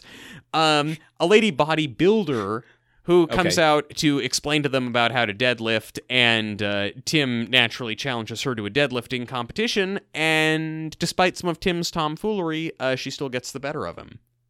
Indeed. Wh- But what's what's up with uh, K and B and the guys? So I don't know what's up with K and B and the guys. So they they so t- okay okay let's just I know I just explained what the episode, but this this segment is like the meat of the episode for me. First off, Okay. Fitness Week. Heidi is in skin tight midriff bearing athleisure Yeah. clothes and is you know twisting introduces tim and al to come out and i'm thinking okay tim and al will also be in athlete athletic gear no they're they're in their normal clothes so heidi totally normal clothes. D- yeah, just uh, they're they're not working out. The only one working out is is the you know is is uh, Heidi. Um, Yeah. but they I, come. I, want to say though, though as well that again it you can feel them making an active effort to let Debbe Dunning have some more screen time and do some more bits because she is just staying on the stage working out after Tim and Al come out there and Tim kind of has to give her Heidi, Heidi, Heidi, could we please? Uh, and she kind of slinks off the stage, which you know. I'm not a fan of Tim's bit there, but uh, I do like that Heidi just gets over enthusiastic about things. Uh, yes, no, giving her giving her something to do aside from just being sexy is good. Like giving her this You know- personality that she gets carried away. You know who would be a good tool girl uh, in another era would be Ellie Kemper. Yes, in fact, she would. She has that kind of. I think Heidi at her at her most wild and fanciful is channeling that kind of Ellie Kemper uh, good natured Optimism, spirit. yeah. yeah, yeah, Right. yeah. I'd Yeah. like that. Um, but so, uh, okay, they do the tool time salute because it's their salute to fitness. Yeah. Uh, this and the salute sound is "Oi, my back!" Also And? great. um, It got, it got me. I, I don't know why it always has to be an old Jewish man, but it, it I don't know why it, it makes me laugh sometimes. I also had questions about who actually did the voice for that. Is that Tim doing an impression of an old Tim. Jewish guy? Okay, okay, Yeah. that fits. That fits. Um, but yeah, then they introduce the guys from K and B Construction, and I'm just like on my feet, like, oh my god, how long has it been? It's been so long. Yeah. Three years, in fact. I don't think we've seen them since season three. Yeah, yeah. I mean, when Tim and, and it did. They're out there and they're doing banter, and the guys are arguing at one point or something like that. And Tim specifically says to them, uh, "You guys wonder why it's been three years since I last had you on this show." so I, I like that that they actually call out that it's been a prolonged absence. Um, yeah, but I mean, like, what did you think about K and B's usage? I mean, this triumphant return for our hometown heroes. How, do you think that it was worth the wait? It was a little underwhelming, I'm not Yeah. gonna lie. I don't Yeah. know why they doubled it up with between them and another person. Like Thank you. Why are why are they doubling like uh, yeah, I don't know. It, it it feels bizarre. So everything about this this particular KMB appearance feels bizarre. And I think it started for me when Dwayne Jones or Dwayne Jones, what am Yeah. I talking about? D- Dwayne the Rock Joneston, yes. Yeah, when Dwayne from K and B runs out first and Mm-hmm. he doesn't have a mustache on. Yes. Yes. His mustache is gone and I'm like something's different, something's off. Um I mean they still have their chemistry, they still, you know, uh do the dang thing, but you know, it's not some sort of big show of like I feel like this should have been like get rid of the the bodybuilder that Tim is, you know, through jealousy trying to show up and then she show whatever. It's a, it, it is it's a throwaway thing. Um and actually show them what they do on the job site to stay fit. Yeah. Jazz uh, or Rock says that he does a jazzercise, uh, and Tim kind of makes fun of him for it. He's like, "Yeah, have you ever tried jazzercising thirty stories up on a steel girder?" um, Mickey uh, Mickey Jones, uh, Pete, he starts doing like a, a hand exercise. Yeah. Um, just to you know, you deal with a lot of uh, vibrating tools and whatnot. Your hands can get jammed, so you got to keep them limber. Uh, it just feels like they could have done so much more with this, and they didn't. it, it was it was really odd because it's pretty much we've got the to talk about fitness on the job site. We've got the B construction guys. They run out, they do a couple bits, and now we've got a female bodybuilder. And then it's just like, so why are the K and B guys just there watching? Like you just needed Right. three more dudes to stand there and look. Yeah, it's it's like why couldn't you find some way to use tools as you know weights to do some weightlifting or you know some sort of steel cables to do some sort of resistant bands or bowflex sort of deal um they they it's it's a real wasted opportunity i'm not gonna lie And I have to say, the K and B guys are on their A game. Like watching them out there, the actors are clearly having a ball. They're really funny. They're really in in the part. Like they they were excited Yeah. to be back on the show, and I feel like they're criminally underused here. they are Someone And should so go let's to jail. tool time jail Yes. um or do we do we create a jail for grunt work I- who are we putting in jail Uh, I mean, who are we putting in jail? Uh, Senator Jason probably for uh, tax fraud, i meant for this particular episode and that guy from season one who is supposed to be helping Jill with her resume, but actually wants to date her because McMurray, right, yes, yes, because because infidelity is illegal on grunt work. Um. Mm-hmm. Uh, those are the first two. I'm gonna keep thinking about who else should go there. All right. Well, you got to think about it for who who it's going to be in this episode. Yeah. But um, let's talk about uh the the woman who comes out, the body biffer. Um, yes, the body biffer. She she is Corrina Everson, uh, listed here as Corey Everson. She was a bodybuilder. At, you know, she's playing herself here, Hmm. um, but she is also an actress, which is w- was a strange. When I was trying to like, do I put her in a cameo corner? Do I put her in a character actor corner? Do you put her in um, both corners at once? Is that even possible? I, it I think it it's possible. Um so we're gonna go into a character actor corner for a cameo. okay. Which okay. Doesn't make sense to me, but we're gonna do it. It's crazy Uh, enough to work, Landon. It is. She was I think her biggest um role was playing the love interest uh slash, you know, action co-star in the Van Damme film Double Impact. Yes, Hmm. that's the one. Before you asked, it's Van Damme versus Van Damme. Yes, of course. I was going. I was going to ask, but thank you for clarifying that. Van Van Damme versus Van Damme. It's a Van Damme off.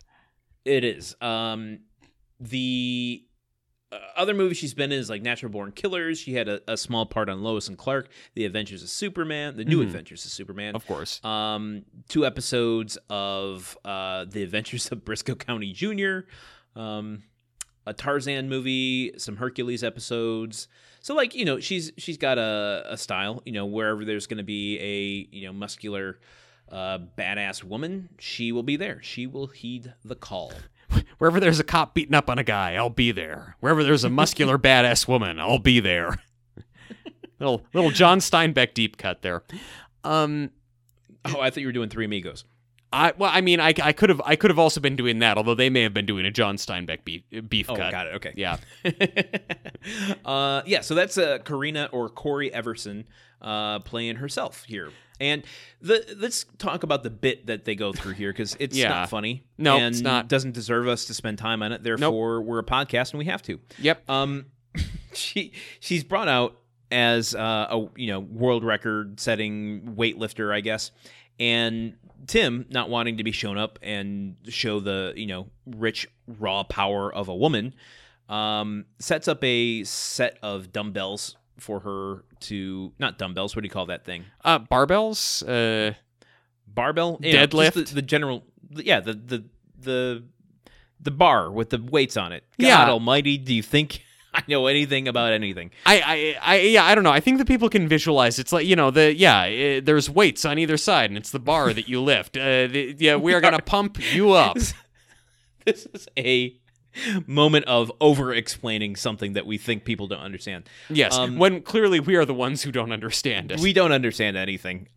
Tim, we get a uh, moment though that uh, a joke that we haven't seen. I don't think since the soundproof booth uh, gag that Tim pulled on Al, where there's a subtitle that comes up that says "What she doesn't know is that underneath the weights, uh, Tim has installed two extra strength electromagnets." Yeah. um, you know, with the intention that she's not going to be able to lift it because the magnets are weighing her down. Yeah. um, Ti- of course- Tim Tim has lifted it first and has been able to lift it and then set it down, and then he Yeah. activates these. Yes. Then he activates them. Uh, and she can't do it on her first one. Then she tries a second time. She's like, "Give me a second. Hold on. I got to get a better grip on this." And she does it, and then pulls the the magnets straight out of the concrete floor, uh, showing Tim up. Truman, two questions for you. Of One, course. How much do you think it costs to install those magnets in the floor for this one gag?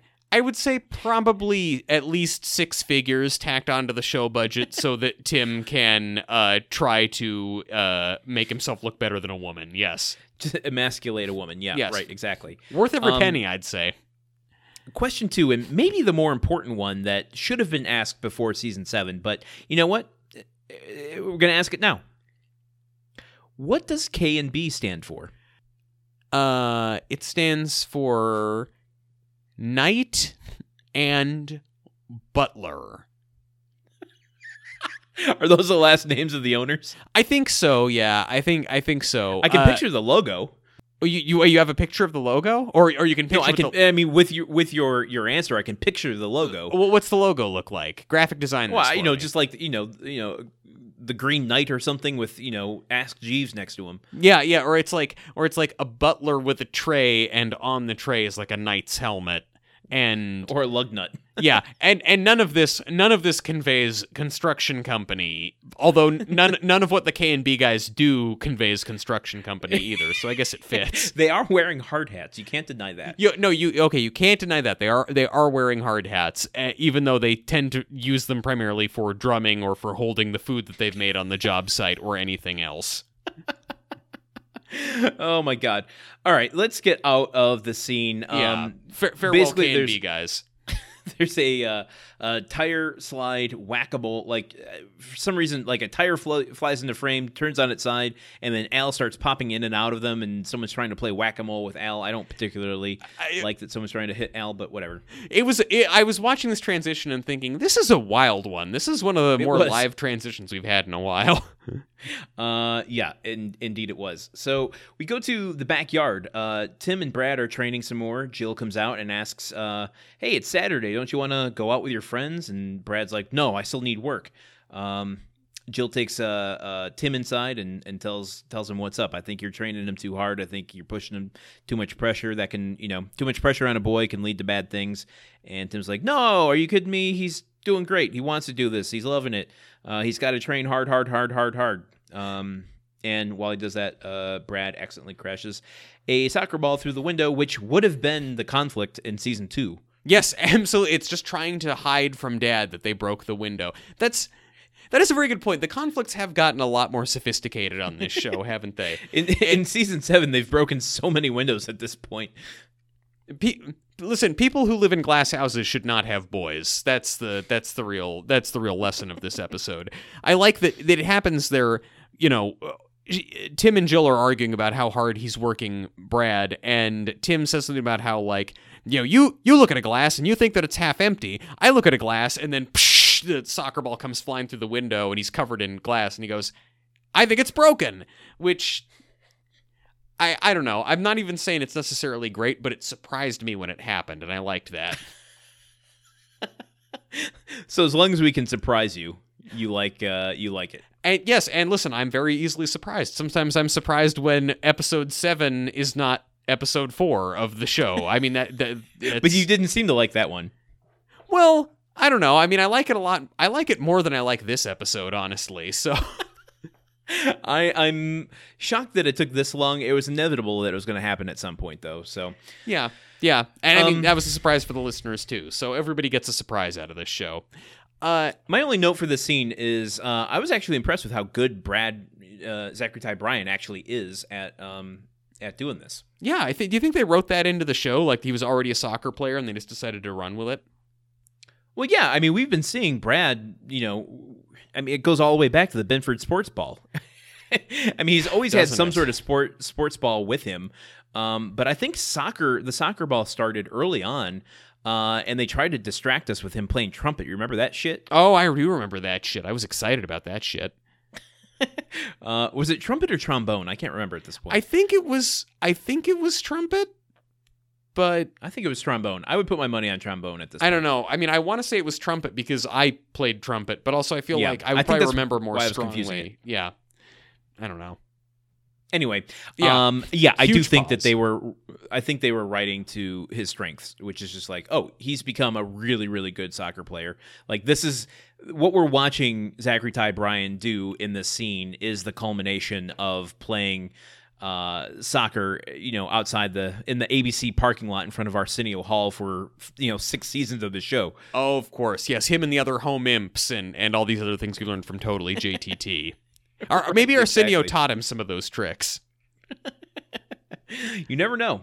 We get a soccer ball transition to the kitchen a little bit later. Uh, Jill comes in and Mark is asking her. He's at the fridge pulling out a Coke, a cola, uh, a, a beer's beer, and says, "Hey, hey, mom, can you open this for me? Um, uh, my nails aren't dry yet." Yes. and Jill does a Jill does a miraculous job of convincing herself to be interested and supportive of her Mhm. son's fashion choices. which are black black nails. You put on black uh, black nail polish. Um, meanwhile, Randy and Lauren come in. They got cornered and uh, by the the the toxic duo, and uh, they have to do a double date. They said that everything uh, they tried everything Jill suggested, but it just didn't work, and so now they got to do this dang old thing. Yep. Um, Tim comes back in.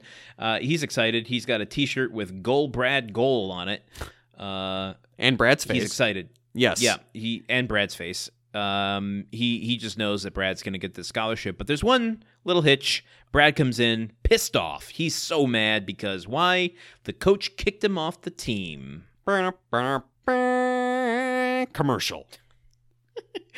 Uh, so here's what I got. Yeah. Um, they have CDs in their hands. Who was it? Uh, someone someone in the scene had CDs in their hands. Was it Randy and Lauren because they were at the mall? Yes, it was. Yeah. Uh, and that was specifically it that they were coming back from the mall with CDs in their hands, and that brought me. This season's really bringing me back to a specific time. Like I feel like earlier in this show, was like impressionable Landon Mhm. era. This is now like it, I've gone into a new chapter of my life where I was about to start work at Sam Goody. I was going, you know, I was driving now. Like I was becoming a teenager with these kids.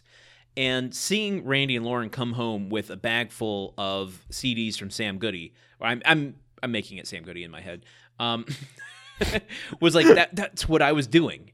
Where, where, I mean, except that you you were stealing those CDs from Sam Goody. At least, after I worked at Sam Goody, I didn't have any reason to steal from Sam Goody before I worked there. okay, okay, okay. Well, I, I think it is a fair ass- assumption to make that they that they got them at Sam Goody though, because I don't know where else people were getting CDs in those days.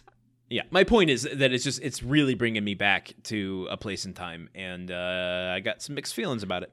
I, I like that you have little little pieces of, of all of the kids. You know, I, well, I don't know if you were Yeah. play, I don't know if you were playing soccer aggressively, but you were doing goth stuff. You were buying CDs at the mall. Yes, um, yeah. What i don't think I was doing anything that Brad did. Uh, did you? I mean, let's see. Did you idolize your manager at work because he drove a Porsche and uh, was 25 years old? No. Uh, No, she was a a thirty year old. uh, okay. I mean, did you? Uh, did you play any Blade Warriors? No, no, I wasn't. Uh, that wasn't that wasn't me. Okay. I- I- yeah, no, no, no, no, no karate fights. Um, actually, well, that's Mark's thing, not Brad's. Well, thing. I know And it's not yeah, Brad's I, thing. I took, I took karate and I flipped a few people over my shoulder. All right. All right. You feel okay? Well, well, there in you the go. field, Yeah. as you say. oh, But in yeah, the no, I think I have the least connection to Brad. Okay. Well, yeah, I mean, but I guess also Brad is the Brad is the popular jock, so really nobody on this podcast is going to have a super strong connection to him. He is the jock jam. Um, There's we fade out Yes. on uh, Brad's bad news, and we fade back in to the culmination of the scene, which happens now. What what what goes on?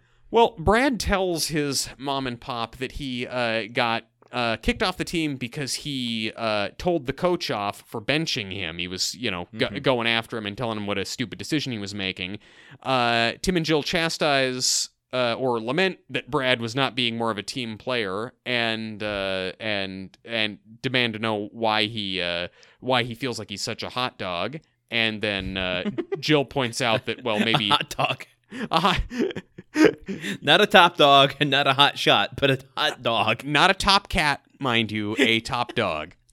Uh, well, you, where did you get the idea you're the center of the universe? And then Jill looks at Tim Yeah. and says, "Well, why don't you ask your shirt?" And Tim goes, "Shirts don't talk." Anyway, uh, Brad wants Tim to talk to the coach to get him back on the team. Tim refuses. Yeah. Brad gets mad at Tim for uh, you know being after him to train so hard, but then not supporting him. And Mm-hmm. uh, then Brad storms off upstairs, and Tim and Jill uh, discuss this.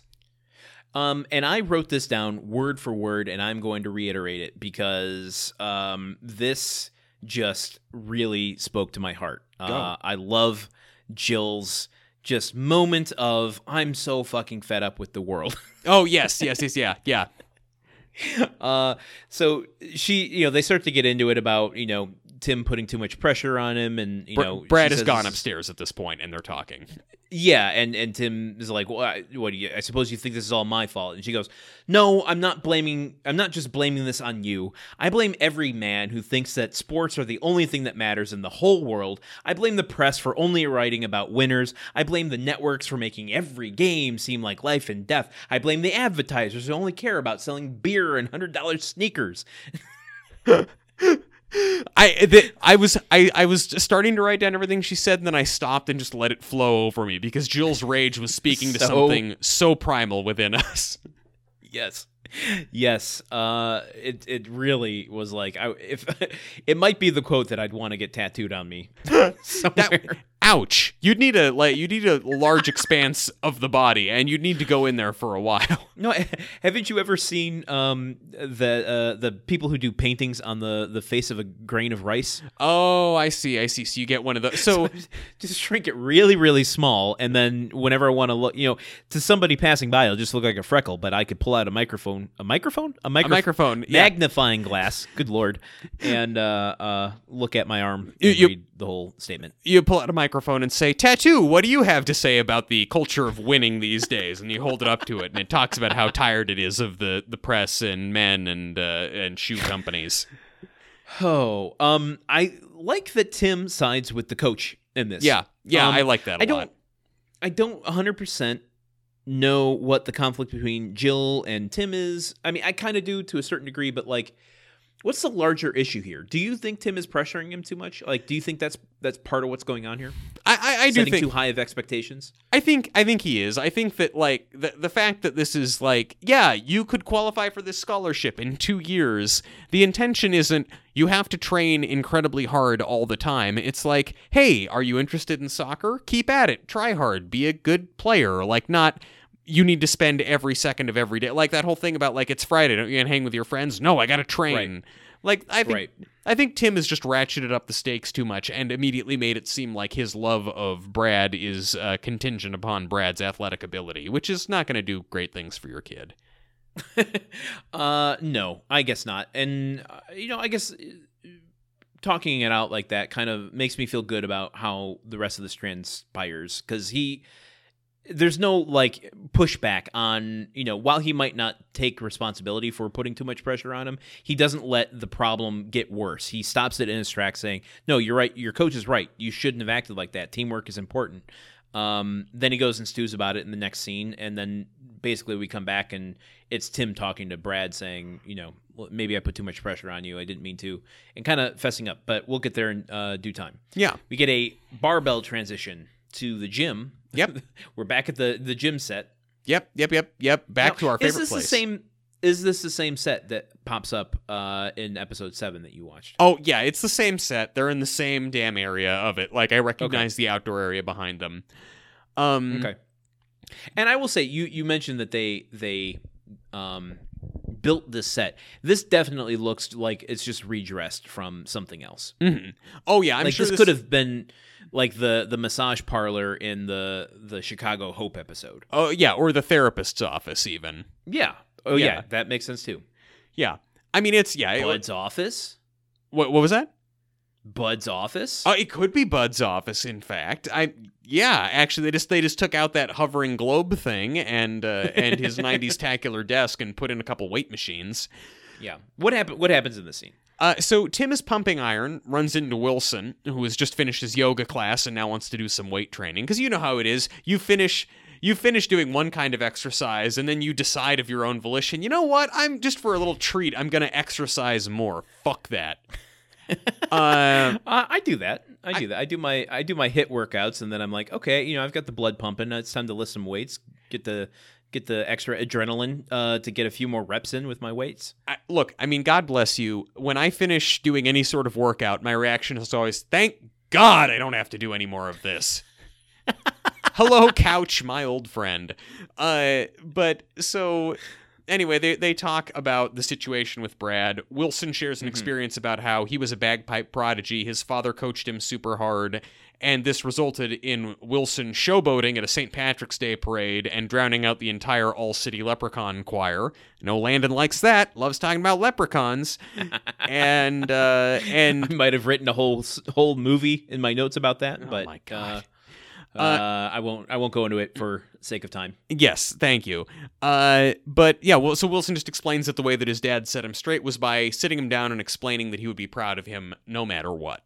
Uh, so Wilson and Tim at the gym. I mean, Jim Wilson. I love my, I love Swole Wilson. I guess. Um, so Wilson says, "I just finished my yoga class." Mm-hmm. Okay, that tracks for Wilson. Yes. Uh, so I decided to follow up with some strength. yeah. What does he do? He gets on the elliptical trainer. He gets on a treadmill. I was at a treadmill. Okay, I thought it was an elliptical. Yeah, not a uh, either way, either way, not strength. yeah, n- ne- neither. Uh, yeah, I, I, I was looking at that and I was thinking like, well, this doesn't seem right, but also I'm not the one to talk to. Wilson probably knows what he's doing. Uh, he does, and I'm glad you said that because he doesn't know what he's doing. If you watch Wilson on the treadmill, he's working so hard to cover his face that he he's not getting any exercise in. he's basically he's leaning forward on his forearms on the the handles of the machine so that the bottom half of his face is below the you know calorie counter which puts him in a crouched you know like a hunched forward position basically with every step he's taking he's just like swiveling his butt back and forth it's got to be rough on your hips for a guy his age well, that's why he does yoga. He limbers the hips up first so that he can get on the treadmill and, and work his twerking muscles. It, it's, it, I mean, it, it has to be hard to get a good workout when you are so concerned with keeping your face obscured for a specific angle at every moment. um, I guess so. What What are your thoughts on uh, Tim and Wilson in the the gym? Uh, you know what? I, I I like the scene. I like them running into each other there. Uh, I. I what I do like is is how Wilson is a little bit uh he's a little salty in this scene. Maybe it's because he just worked out, but like he he know, he starts telling his story about showboating at the St. Patrick's Day parade, and Tim gets up and starts walking over and says, "Yeah, that reminds me." And Wilson just goes, "Tim, we're talking about me," and then. I love that. And then at the at the end, Wilson is saying how you know I felt so bad that I wrote a handwritten letter of apology to every leprechaun. And Tim goes, "Did you have to write really tiny?" And Wilson just looks at him and goes, "No, Tim, I didn't." like, is it just he's got the blood pumping and suddenly Wilson has no patience for Tim's shit? Like, this isn't the mellow, laid back Wilson of the backyard. When you get him on on leg day, that's when Wilson is at his feistiest. I I love the idea that uh, every character has their own version of "I don't think so, Tim," and Wilson's is just "No, Tim, I didn't." that that's that's I mean sufficiently proper for Wilson though. That's the kind of careful way that he'd phrase it. Um, my only note for this scene is uh, the length of Wilson's hair is disconcerting to me. Again, this is why I would rather Wilson in a hat. It's just hatless Wilson. It's, it's kind of upsetting to me. It's it is. I mean, like even in a hat though, this I, his hair is the length of my hair right now, which is Mhm. like it's not shoulder length, but it's like bubbling up uh, at the the base of the neck. Ooh, Landon. Long Landon with the long hair. I didn't realize I was going to be the subject of a new Beyonce song. Um, That- well, I mean, welcome. I mean, that's look when life gives you long hair, make lemonade. Um, we get a leprechaun transition yes. to Brad's room. Yeah. Uh, Tim comes in while Brad is playing a video game. I guess he's uh, done with his, unless he's running a soccer simulation to understand the different plays. I don't, I don't I- know exactly what he's doing here. a, a soccer simulation with police sirens and a person yelling up against the wall, punk and spread them. I mean, I, I- I don't know much about soccer. Maybe that's in the game. Maybe that's FIFA rules. Uh, true. Tim says it's time to talk about teamwork. Um, he goes into a bunch of examples of sports players saying, you know, would they be as good without their teams? Um, Brad kind of like holds Tim to the fire and says, "Dad, weren't you bad at sports? What the fuck do you know about any of this?" and uh, it sends Tim into this because Brad says, "Didn't Grandma told me you weren't you didn't play sports that you threw like a, a girl or you know some something like that." Um, and Tim just goes into this downward spiral about how his how angry he is at his mom for, um, you know, not allowing him to be good at sports. Th- this is right out of The Sopranos, where Tony has a lifelong uh, complex because his mother, apparently, when he was a teenager, said that he didn't have the makings of a varsity athlete, and that is that is what he attributes to his entire life of crime: is his mom not believing in him enough. So, the, I- Is that what the the Saints of Newark movie is about? well, the, well, no. Apparently, there is a Is that he was just trying to trying out for the Saints and he wasn't good enough? Yeah, he wanted to be on the New Orleans Saints, and they were like, "You live in Newark, and also it's like the '60s."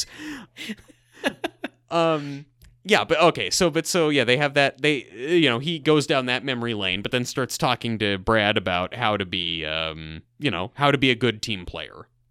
Yeah. Uh, they they kind of end this by saying, um, you know, why don't we go talk to, the coach and you know we'll get you back on the team. I think he'll he'll understand once uh, you know I tell him that I was putting too much pressure on you and um they decide to go on out. Now, Truman, Landon. Uh, Tim gives a few uh, examples here. Uh, he throws out Barry Sanders. You Yeah. know, he's talking about would these guys be, you know, as good in their fields without teamwork? Mhm. Uh, Barry Sanders, Michael Jordan. Okay, that's a bad example. uh, Michael Andretti. Yeah, he he wouldn't be nearly as good without his brother there helping him out. his father.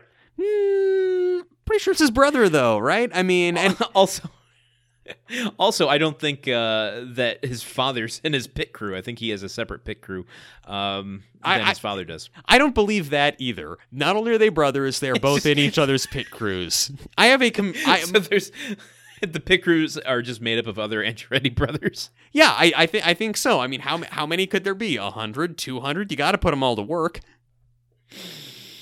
Oh, I don't know how to feel about that as an Italian stereotype, but um, I, I okay, I'm sorry. Okay, listen, I've engaged in Italian stereotypes on this show. That is not what I was doing here. I was just making uh, commentary about the fact that there are literally seven thousand Andretti brothers. there's there's one. His name's Michael, and he has a father named Mario. Uh, there's a Frankenstein mask in the background. Mhm. I, I love that they're continuing. Like it's it's official, many right? Like someone on this this show loves masks. Yes, there's there's somebody That's undeniable. th- there's like someone in the props department is a masky, which is like the mask version of a furry. I think. uh, interesting. Well, this one's a Frankenstein one. It doesn't have any kind of weirdo wig on it or anything. Um, I like it. I want it. I want that Frankie Frankenstein mask in my room on my face. you want Frankie to go to Hollywood, and you want Hollywood to be your face. Thank you for translating that for me. Yeah, you're welcome. Um, you're welcome. People didn't. People wouldn't have got it otherwise. we get a fade out.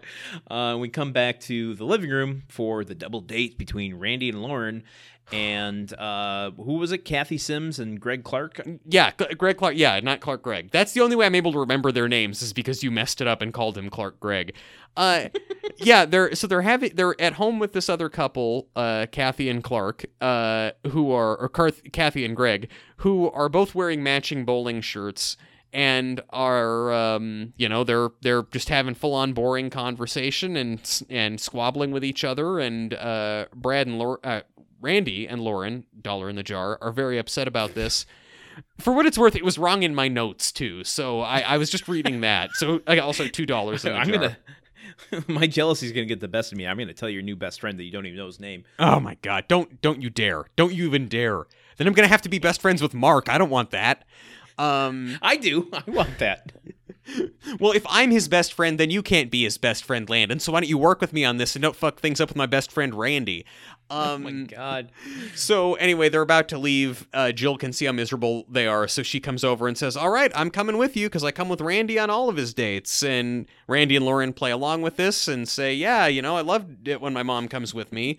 And uh, and the other couple flees and says, "Oh, we have to do something else. Sorry, we can't make it." And they leave, and uh, it's no longer an issue. I love Jill's. I love Jill. I mean, not, no no new news here, but yes, I agree. This I love what Jill does here. I, for some reason, it really like. I I mean, I I'm not gonna go into it because I don't want to uh, dox myself with a few situations and people in my past, but. I have one or two moments where my mom went to the mat for me like that as well, where it's just like I don't like this person, I don't want to be around this person. This person's annoying. I cannot find a way to get around them, and my mom would step in and uh, do something similar to this to like just kind of put the kibosh on it forever. It, it, no, I, same with my mom. There were my, you know what, my grandma got sick a lot of times, so I didn't have to go to a lot of birthdays that I'd been invited to that I didn't want to go to. And it's, I don't know, it's great. It's great to see that. It's great to see.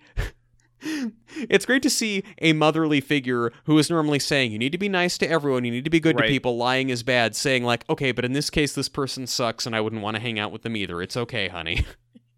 What do you think ever happened to that really annoying friend of theirs? Oh, Was the- it Bobby? Billy? Yeah, the one who dressed up as an Adam for, uh, Yeah, for, yeah. for Halloween. I think Jill killed Jill's him. nemesis. yeah, I think I think I think she killed him. Either that or she air, Oh, airmailed okay. him to Abu Dhabi, like uh, they do with Odie on uh, on uh, Garfield and Friends. I think Drew Carey did that to Mimi on the Drew Carey show. Show sent her to China. Wow. Well, I mean, I you know I, I feel like if sh- if you can get her into the crate and she's willing to stay in there and not escape from it in any way, maybe you're just giving her a free vacation. I mean, maybe Mimi is- Maybe. maybe she's really into you know uh, the the ancient uh, pottery of the Qing Dynasty, and and that was uh, you know that was a big trick that she played on Drew. Should we go into a dual duo do do it d- double character actor corner. Yes, yes. Go into this dual character actor corner, please. I'm gonna I'm gonna duel you for it. Um, okay. Greg Clark is played by, and I th- you know I'm thinking I actually think I went to school with someone named Greg Clark. Ooh. Mildly interesting. I don't know. I just had a weird flashback bubble pop up in my head there. Um, okay, Greg Clark is played by an actor by the name of Kyle Howard. Do you recognize this gentleman? I don't. Should I? I don't know. I- uh, I don't know where your interests were at this age, but Was he Yeah, on Cheers or Frasier? I mean, that's that might be why I'd recognize him. Uh, let me. I don't. Let me check on that one. He. I know him from. Um, he was not on Cheers or Frasier. Uh, I know him from his very first credit, which was a movie called House Arrest. Hmm, house Uh, arrest. House Arrest is a movie about kids who basically kidnap their parents in the basement um, and do what they want to do. It's it's don't tell mom the babysitter's dead, but mom's in the basement and there's no babysitter. D- don't don't tell mom she's a hostage. Okay. uh, Jamie Lee Curtis, Kevin Pollak uh, play two of the parents, um, along with Christopher McDonald, if you remember him uh, as Stu, the beer crushing friend of Tim Hmm. Okay. in season one. Okay. Uh, and the reason, and Wallace Shawn too. Oh. Uh, he's in it. I forgot. That's inconceivable. That is inconceivable. Um, but uh, starring Jennifer Love Hewitt, which is why I was interested in it in Hmm. I- 1996. I understand completely. Okay. uh, okay, so Kyle Howard has uh, done 62 credits on mostly TV. He's done a lot of stuff, uh, gentlemen and ladies, and otherwise. He, um, this is the only episode of Home Improvement he did, but he was on Grosse Pointe, The Opposite Sex, Boston Public, The Drew Carey Show. He actually has 16 episodes. Hmm. Um, trying to see what most recently he's been on. Royal Pains. I feel like that was a show that was on. Yeah, I would agree. That was on TV. I cannot tell you a thing about what it was, but I remember promos. Uh, Baby Geniuses. He was also in, and Oh. Orange County. Mm, mm, mm-hmm, mm-hmm. Yeah, yeah. Mhm, mhm. mhm, mhm, mhm, Very interesting. I'm gonna say he was on ER. The game was he on ER? Your answer is yes, he was on ER. I thought I saw the answer a second ago, and now I can't find it, so I'm going to do a find and replace.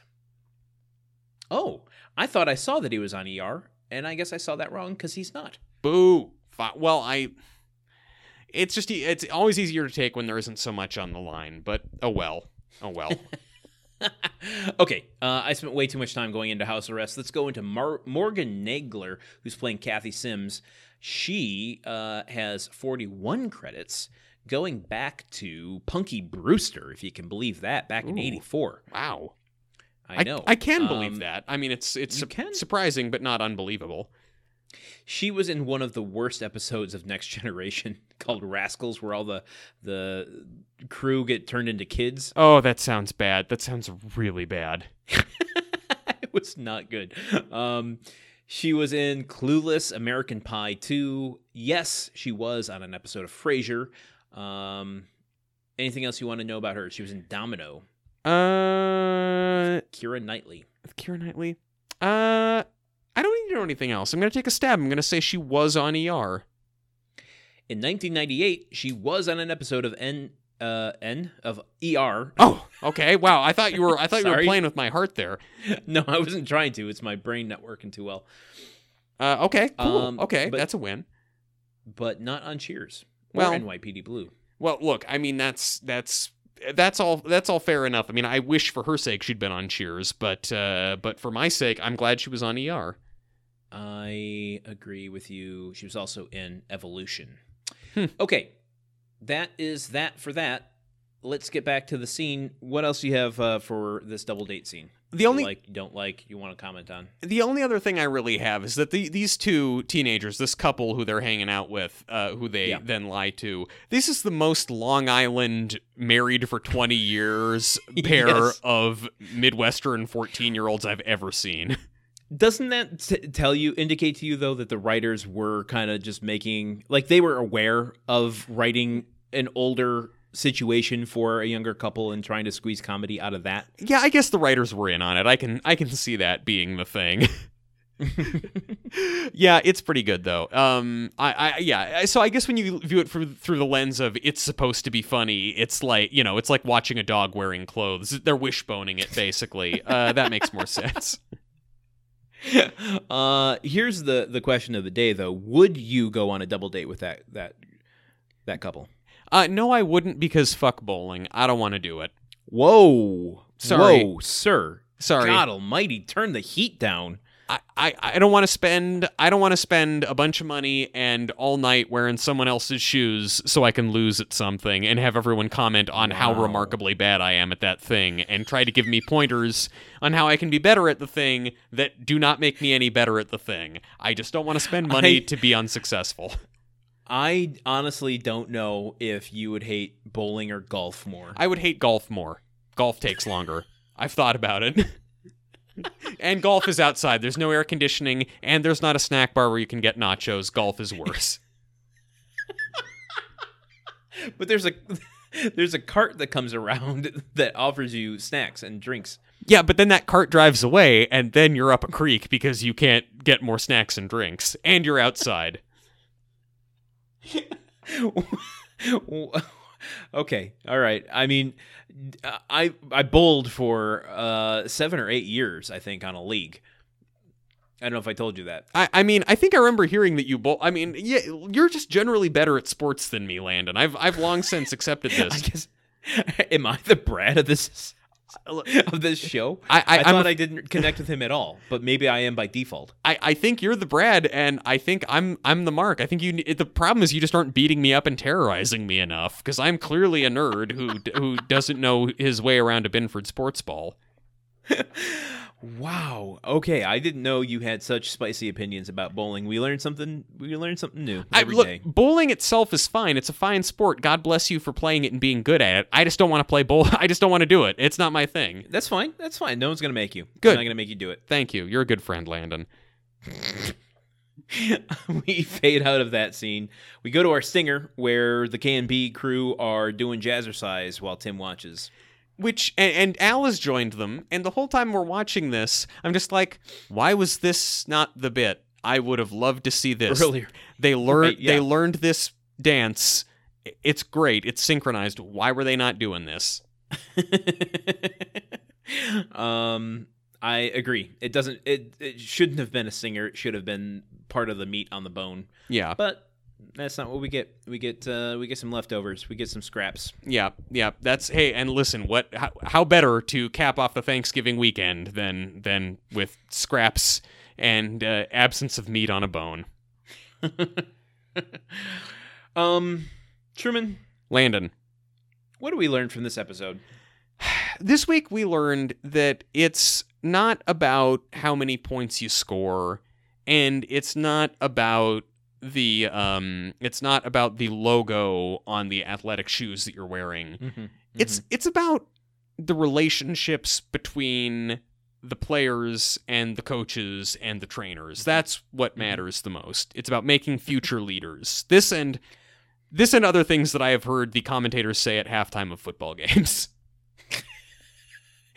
Do you think that there is a conflicting moral of the story by imbuing the the teamwork angle to Brad while Jill is actively separating Randy and Lauren from participating in a group game with other people? E- is hypocrisy the word that I'm supposed to say? I'm not I'm just opening discourse about the the episode. I'm not trying to get you to say uh, anything specific.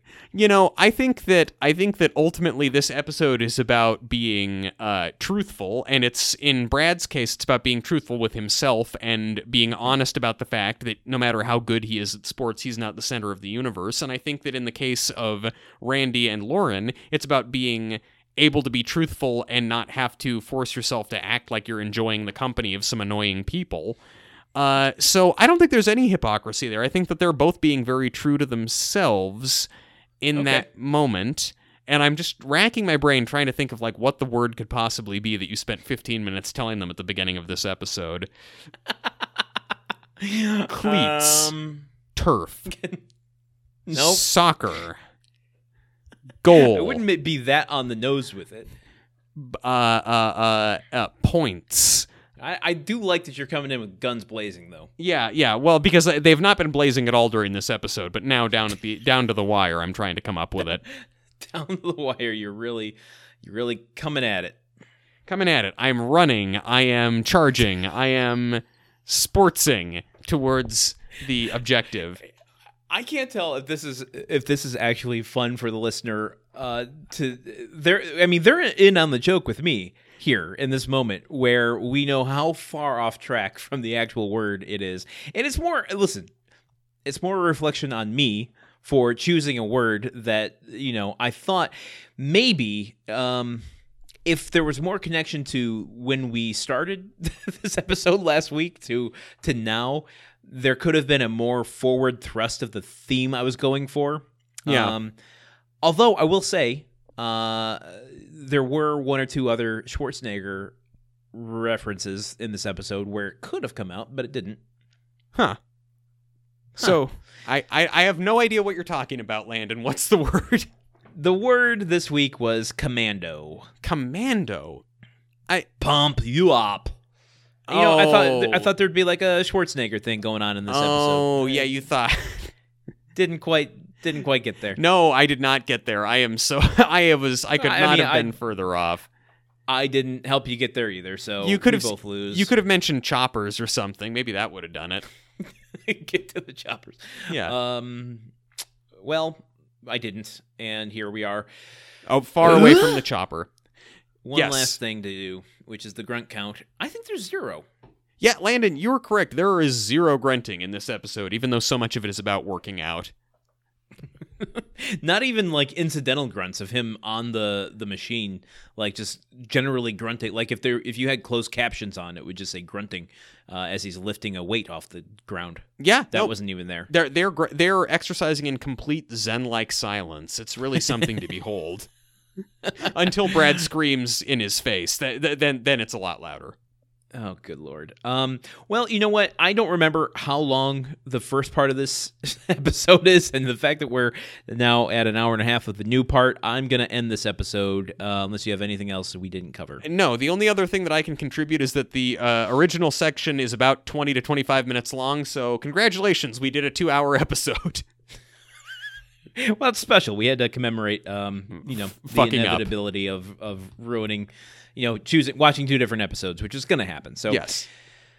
Okay, Grunt Work is made possible by our patrons. If you enjoyed today's episode or you want a personalized apology, uh, consider becoming an official Grunthead sponsor over at patreon.com slash gruntworkpod, where for as little as $1, you can get access to our entire catalog of Gruntwork Nights episodes. Leave us a rating or review wherever you listen to our podcast. Uh, it's the fastest, easiest way to get us in front of other people. Plus, it's free. It goes a long way to help people find the show.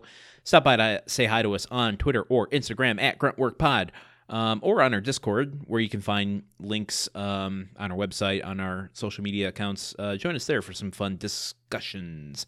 Um, or visit our website at www.gruntworkpodcast.com. where you can also see other information on today's episode and sign up for our weekly newsletter to be notified whenever a new episode is released. And until next week, when we bring you another episode of Home Improvement.